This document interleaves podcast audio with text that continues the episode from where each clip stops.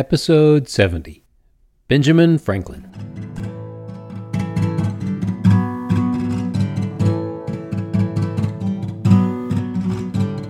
Hi, my name is Clayton Mills. Welcome to A Short Walk Through Our Long History, a podcast where we look at the events of history and examine how those events shaped our modern world.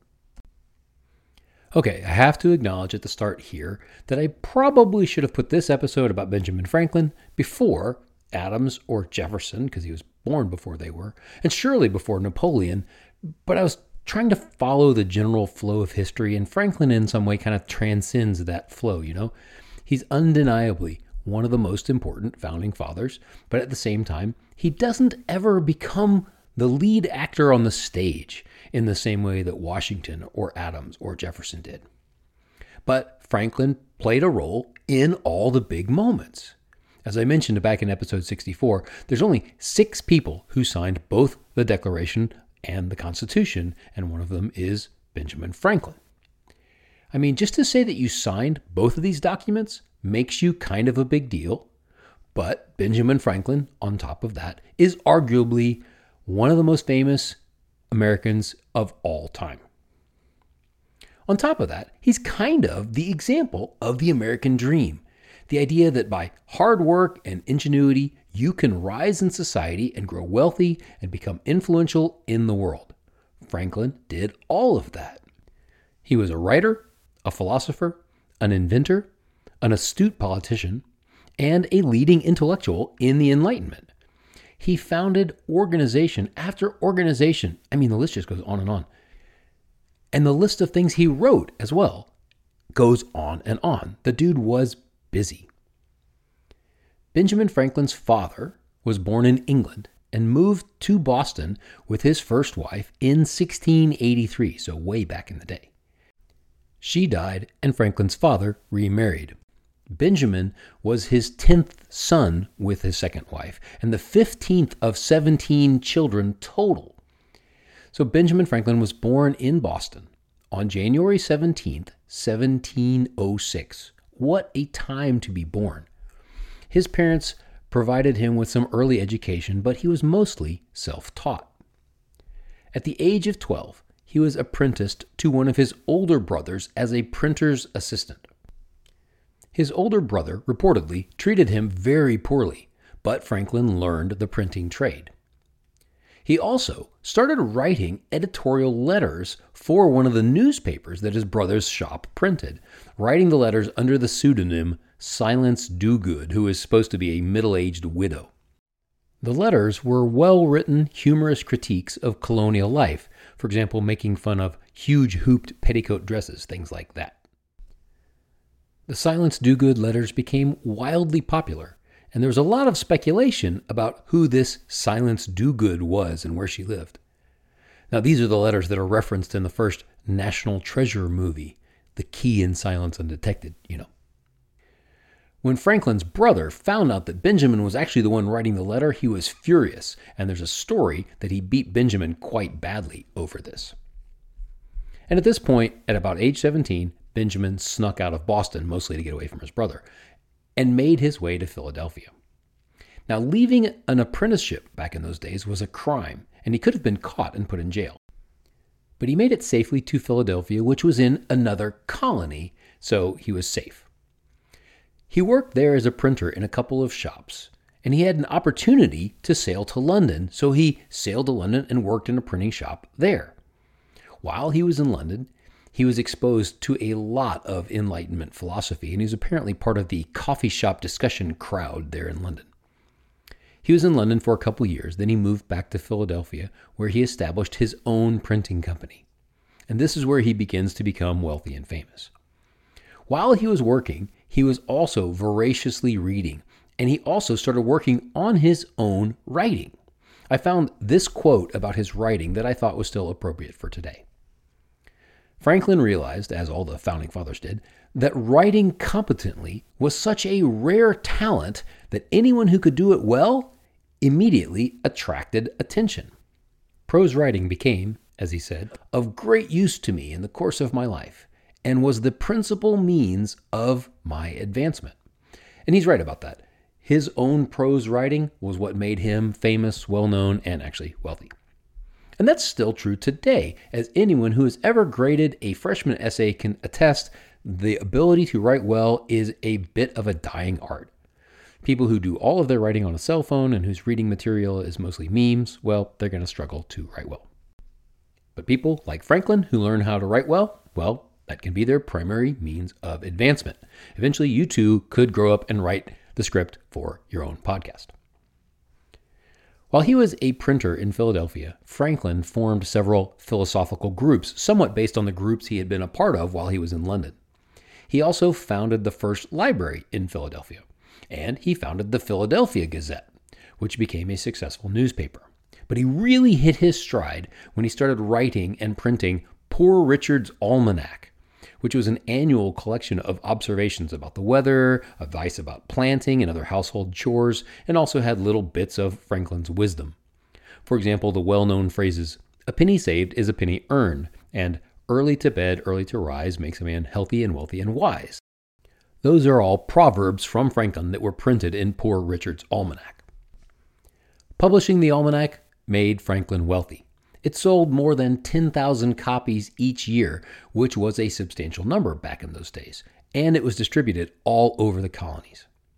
Even though Franklin published it under a pseudonym, Poor Richard, it was widely known, especially in Philadelphia, that he was the author, and this was also where he really became publicly prominent and famous.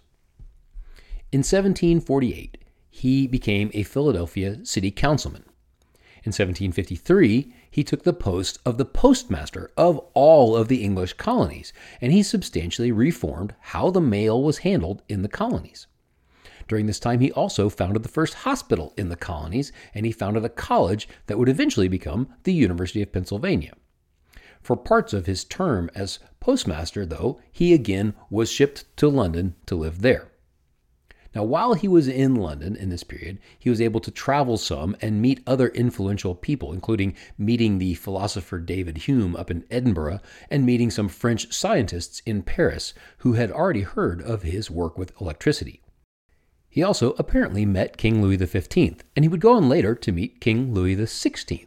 He might have been the only American to meet both of those French kings. Franklin left London in 1774 because he supported colonial independence, and there was a lot of resistance to that in London. When he got back to Philadelphia, he was elected by Pennsylvania to be one of the representatives to the Second Continental Congress. The Second Continental Congress named him the postmaster for the entirety of the colonies, the same post he had just held for Great Britain, but is now a colonial position. He also, during the Continental Congress, became friends with John Adams, and Adams asked him to be on the small committee that drafted the Declaration of Independence. Jefferson, of course, as I've said, wrote the initial draft, but Franklin had a hand in how the final draft turned out. After the Declaration was published, Franklin was appointed to be the official minister to France, and he went to Paris in October of 1776. The French loved him, and he became nearly as famous there as he was in the colonies. He was celebrated as an example of provincial success, and he played up that image. In France, he often wore a fur cap and dressed in plain colonial clothes rather than the fancy clothes of the French. He gracefully navigated French society, and he was able to build up support for the American cause, eventually becoming part of the reason that France sent troops and ships to support the revolution. Those troops, and especially the ships, were crucial to the American victory at Yorktown in 1781. Franklin stayed on in Paris as the American ambassador to France until 1785, when he returned to Philadelphia. At this point, he was as popular and well known as George Washington. He was elected the governor of Pennsylvania, and he held this position until 1788. As the governor, he was the host of the Constitutional Convention of 1787, and he was one of the signers. But by this time, his health was beginning to decline, and so he didn't really take part in any of the public debates about the Constitution during the Constitutional Convention. Benjamin Franklin died on April 17, 1790, at the age of 84, at his home in Philadelphia. He had become an important player in many of the biggest moments of American independence, and he was someone who, like Washington, was universally admired. He was the only person, the only one who signed the Declaration of Independence, the Treaty of Alliance with France from 1778, the Treaty of Paris, and the U.S. Constitution. In addition, he was a tireless supporter of American independence and of individual liberties. Though he never held office in the constitutional government, as Washington, Adams, and Jefferson did, he was at least as influential as they were. After his death, there was a huge funeral in Philadelphia, and days of mourning were declared in other parts of the United States. There was even a three day mourning period declared in France by the new revolutionary government there. Franklin, for his own part, had written his own epitaph, though it doesn't appear on his actual tomb. He wrote it when he was 22 and it goes like this The body of B. Franklin, printer. Like the cover of an old book, its contents torn out and stripped of all its lettering and gilding, lies here, food for worms. But the work shall not be wholly lost, for it will, as he believed, appear once more in a new and more perfect edition, corrected and amended by the author. So even his epitaph shows his wit and some of his wisdom. It also shows that, at least at the age of 22, he had some belief in a future resurrection, which is obviously a core Christian belief. However, later in his life, Franklin becomes more of a deist, though it's not even really clear what he believed, since he was very generally vague when he wrote about his beliefs. So, why does Benjamin Franklin matter today? How did he shape our modern world? He was an early example of what an American should be industrious, intellectual, inventive, influential, a self made success, but still humble and witty. He was involved in civic improvement projects, both small and huge, all throughout his life, almost all of which were focused on making society better for everyone rather than just for a select few. He founded hospitals, colleges, and several libraries, and he left behind a legacy of writing that is both humorous and profound and very influential in shaping early American society and government. It's probably fair to say that no single person affected the picture of what America was and what it should be and what an American should be more than Benjamin Franklin. He also lived that picture out. Is it possible to still live a life like that today? I honestly don't know. He had strong principles and a strong sense of virtue. Virtue is doing the right thing rather than what is easy or what is popular, and that seems to be sadly lacking in the public figures and political leaders of today. And one last way that Franklin was influential he was a well known scientist, conducting some famous experiments with electricity. His most well known was when he proved that lightning was a form of electricity.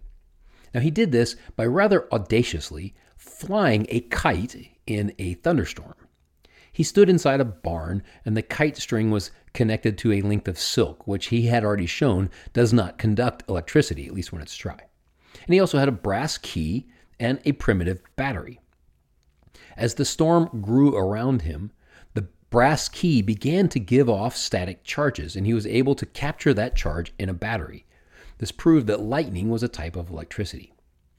From this, Franklin was able to invent the lightning rod, which is simply a tall piece of metal that is attached to the top of a building. The lightning rod is connected by a copper wire to the ground outside the building, so that lightning, instead of striking the building, will strike the lightning rod and be harmlessly routed into the ground. I bet if you go outside of your house, you will find some kind of wire going into the ground somewhere near the foundation. It's connected to a lightning rod on your roof somewhere, and it's there to protect your house from lightning. My house has one. Thank you, Ben. Benjamin Franklin was an early scientist, and in addition to the lightning rod, he invented the Franklin stove and bifocal glasses. He was an early example of the change in the way that the world was seeing itself as people's worldview moved from the Middle Ages worldview to the Enlightenment worldview and towards scientific empiricism. This change is part of what will eventually become known as the Industrial Revolution. And since we've already looked at the American Revolution and the French Revolution, I think it's time that we look at the Industrial Revolution, which is, oddly enough, the topic of our next episode. So it's not a bad segue to move from Benjamin Franklin, who invented several new things, into the next episode on the Industrial Revolution, because this is really the beginning of a whole new age the Industrial Age.